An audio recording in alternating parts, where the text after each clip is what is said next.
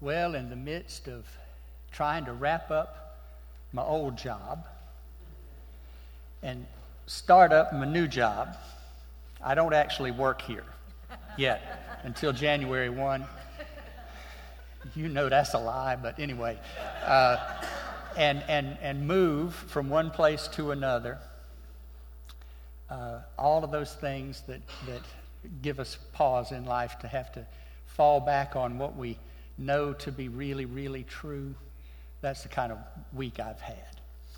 Uh, and this week, I got to fall back on what I really trust, and that is the Holy Scriptures that have been given to us as God's Word. Now, this, this scripture lesson we heard this morning, particularly the gospel lesson, I suspect is not your favorite version of the Christmas story. It's not mine. When, when I hear the Christmas story in my head, I hear it in Luke's beautiful prose. And in fact, I hear it in my daddy's voice because he reads it every Christmas Eve at my family's house. And we're going to miss it this year. We had to come and find a new family. Will you all love us enough on Christmas Eve? Come back Christmas Eve. I'm going to be missing folks. I'm going to need you to be around me on Christmas Eve. But I hear that story in his in his beautiful, lilting New Orleans accent. And this, this text is all right, but it's not our, our favorite one. Matthew gives us a straightforward account. Matthew's story has the power of a well told short story that doesn't take long to hear, but sticks with you if you really pay attention. This is a straightforward account of the penultimate moment in Joseph's life before he becomes a husband and a father. The penultimate moment. I love that word penultimate. Do you know it? It's a word I like to use to show off.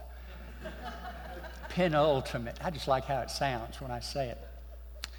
It means the thing that comes before the last thing.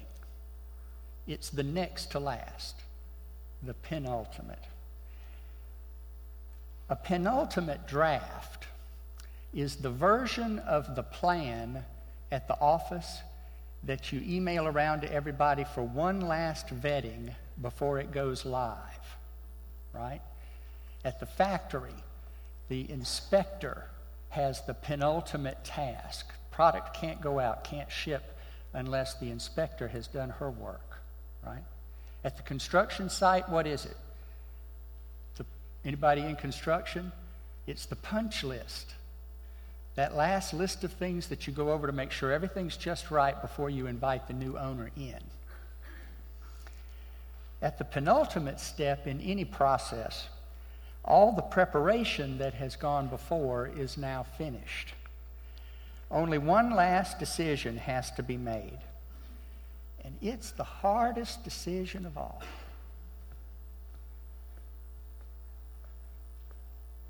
Are we ready? Is it a go?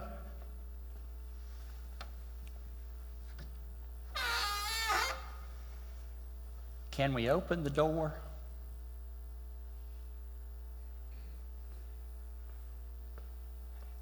I think that's where Joseph was in this story he was having a penultimate moment. I imagine, like most fiancés, he was taking account of the pros and cons of marriage. Because the day was approaching when he would formally take Mary from her father's house and move her into his own. That was the simple ceremony, all it took in Jewish law to make someone be officially married. And that day was upon him things being what they were for women in that place and time, the decision to follow through on his engagement was entirely Joseph's to make.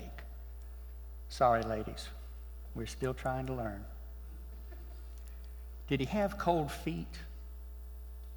Or was he happy with the arrangement that his uh, parents had made with Mary's parents? We can't really know, but we would be off, he would be awfully unusual if he had come to that penultimate time of decision, entirely sure that getting married to this particular woman was going to bring him contentment. When I think we, what I think we can discern from this story is that over the period of their engagement, Joseph had fallen in love with Mary. Now, marriage in those days and in many parts of the world today, in many parts of this country today, marriage was not really much about love. It's about survival, about property, right?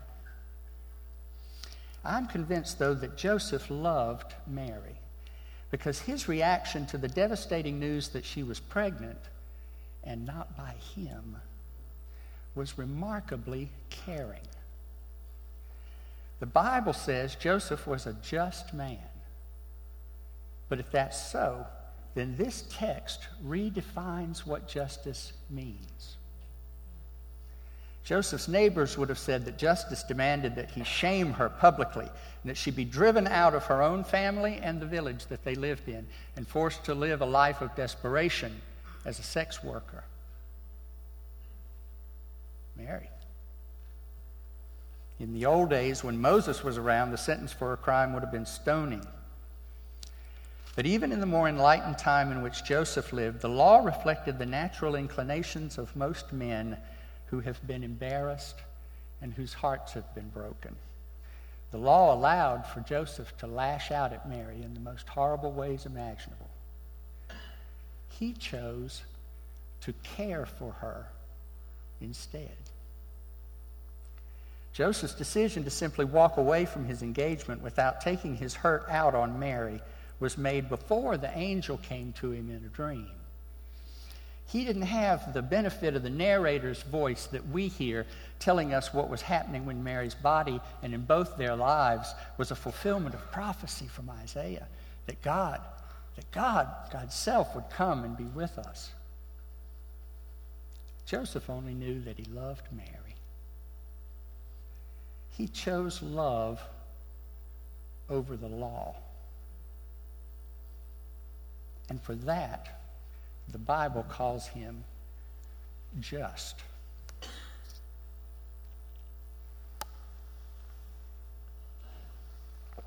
Then came the angel.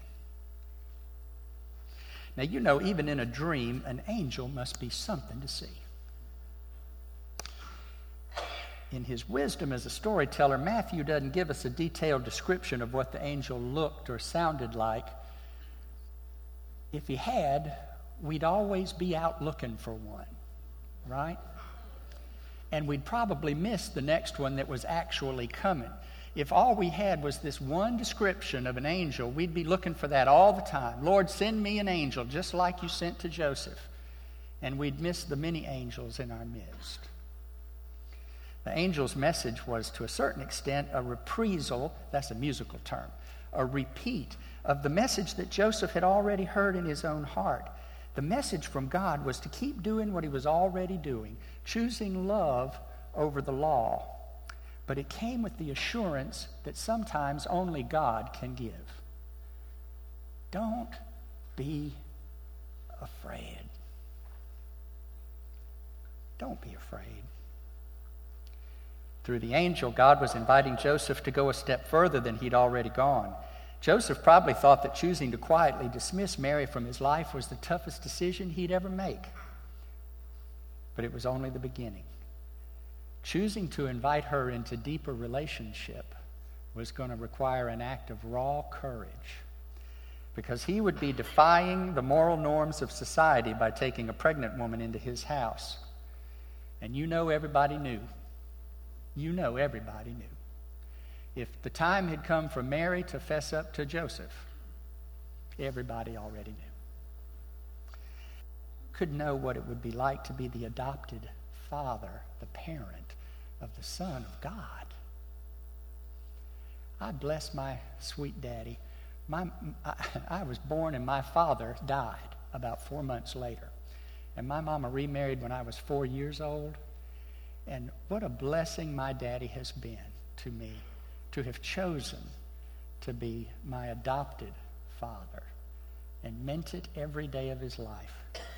But who knows what it takes to do that when you're just getting started. In the eyes of the state and of his neighbors, when Joseph took the pregnant Mary into his home, he made both a legal part of his family, just like my daddy did when he took me and my mama in. In doing so, he facilitated the fulfillment of yet another prophecy that Messiah would come from David's royal line, of which Joseph was a part. Now, again, this is a pretty good short story if you pay attention to it. This powerful little story accomplished a lot for Matthew's first hearers of it. In one fell swoop, Matthew tied up for them the seemingly incongruous predictions that the Christ would be both the Son of God and a son of David. He gets it all tied up pretty neat. Yet for Joseph, it's all about the love. He knew little enough about what would happen to him and his new family to start with a healthy and rational concern. But he chose love anyway, first for God and then for Mary, and then for Mary's baby. He could have retreated to his own home and lived simply and peacefully ever after. No one on earth would have blamed him. Even after the angel's visit, going through with his marriage was entirely his choice. In the penultimate moment, the moment of decision that drives the success or failure of all that follows, Joseph chose love over the law, and by his actions helped set in motion a world changing movement centered on the one, can you quote it from O Holy Night? Whose law is love and whose gospel is peace. This last Sunday of Advent is a penultimate moment our last gathering for worship and reflection together before the joy and celebration that we will experience Friday night at our Christmas Eve service. We stand at the threshold of Christmas, the arrival of Christ in our lives. We hear Matthew's witness to Joseph's faith, and each of us wonders would I be able to do that? If Jesus comes this Christmas accompanied by an angel who might call me out of my comfortable life for love's sake, would I open the door?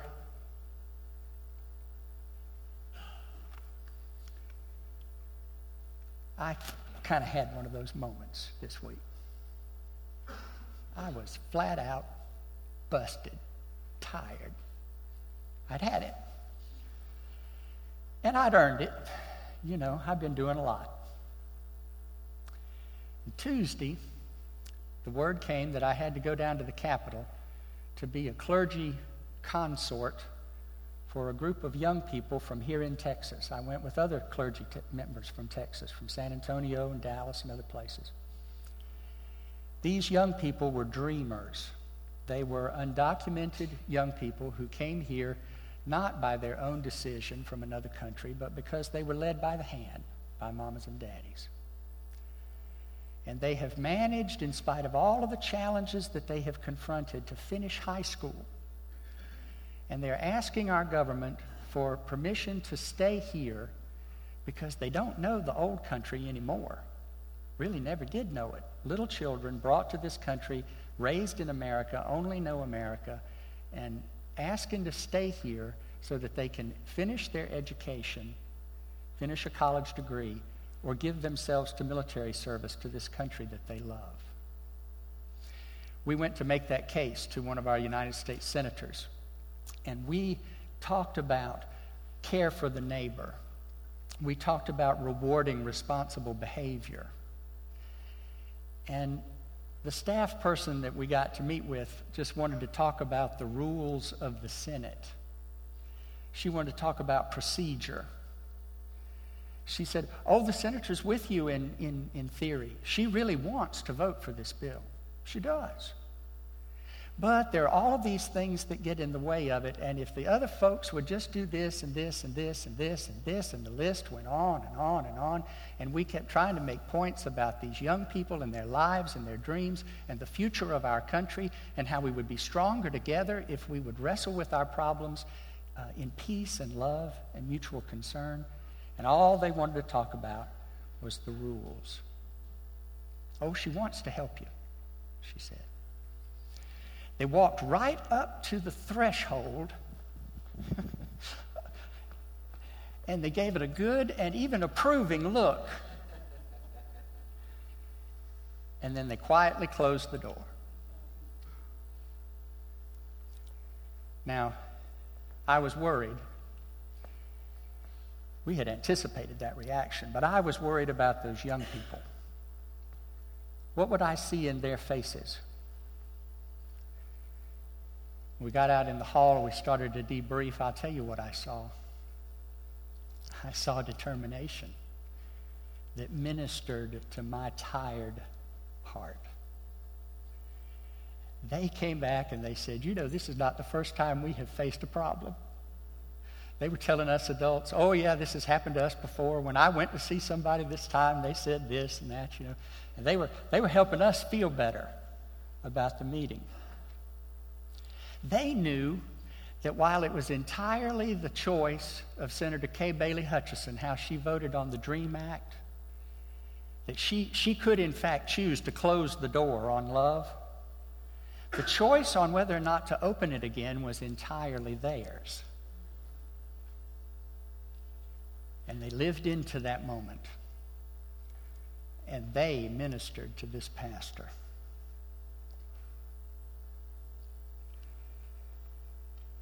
As we stand at the threshold of Christmas in this penultimate time in the Advent season, it feels almost as if Jesus is with us. He's just on the other side of the door, near us, near us, but not quite yet fully realized.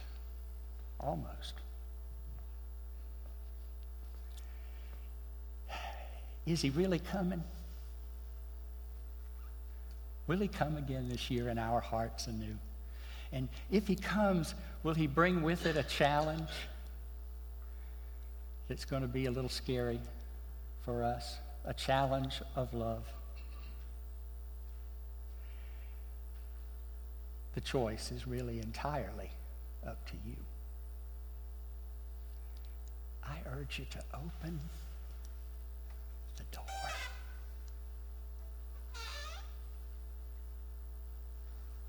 Open the door.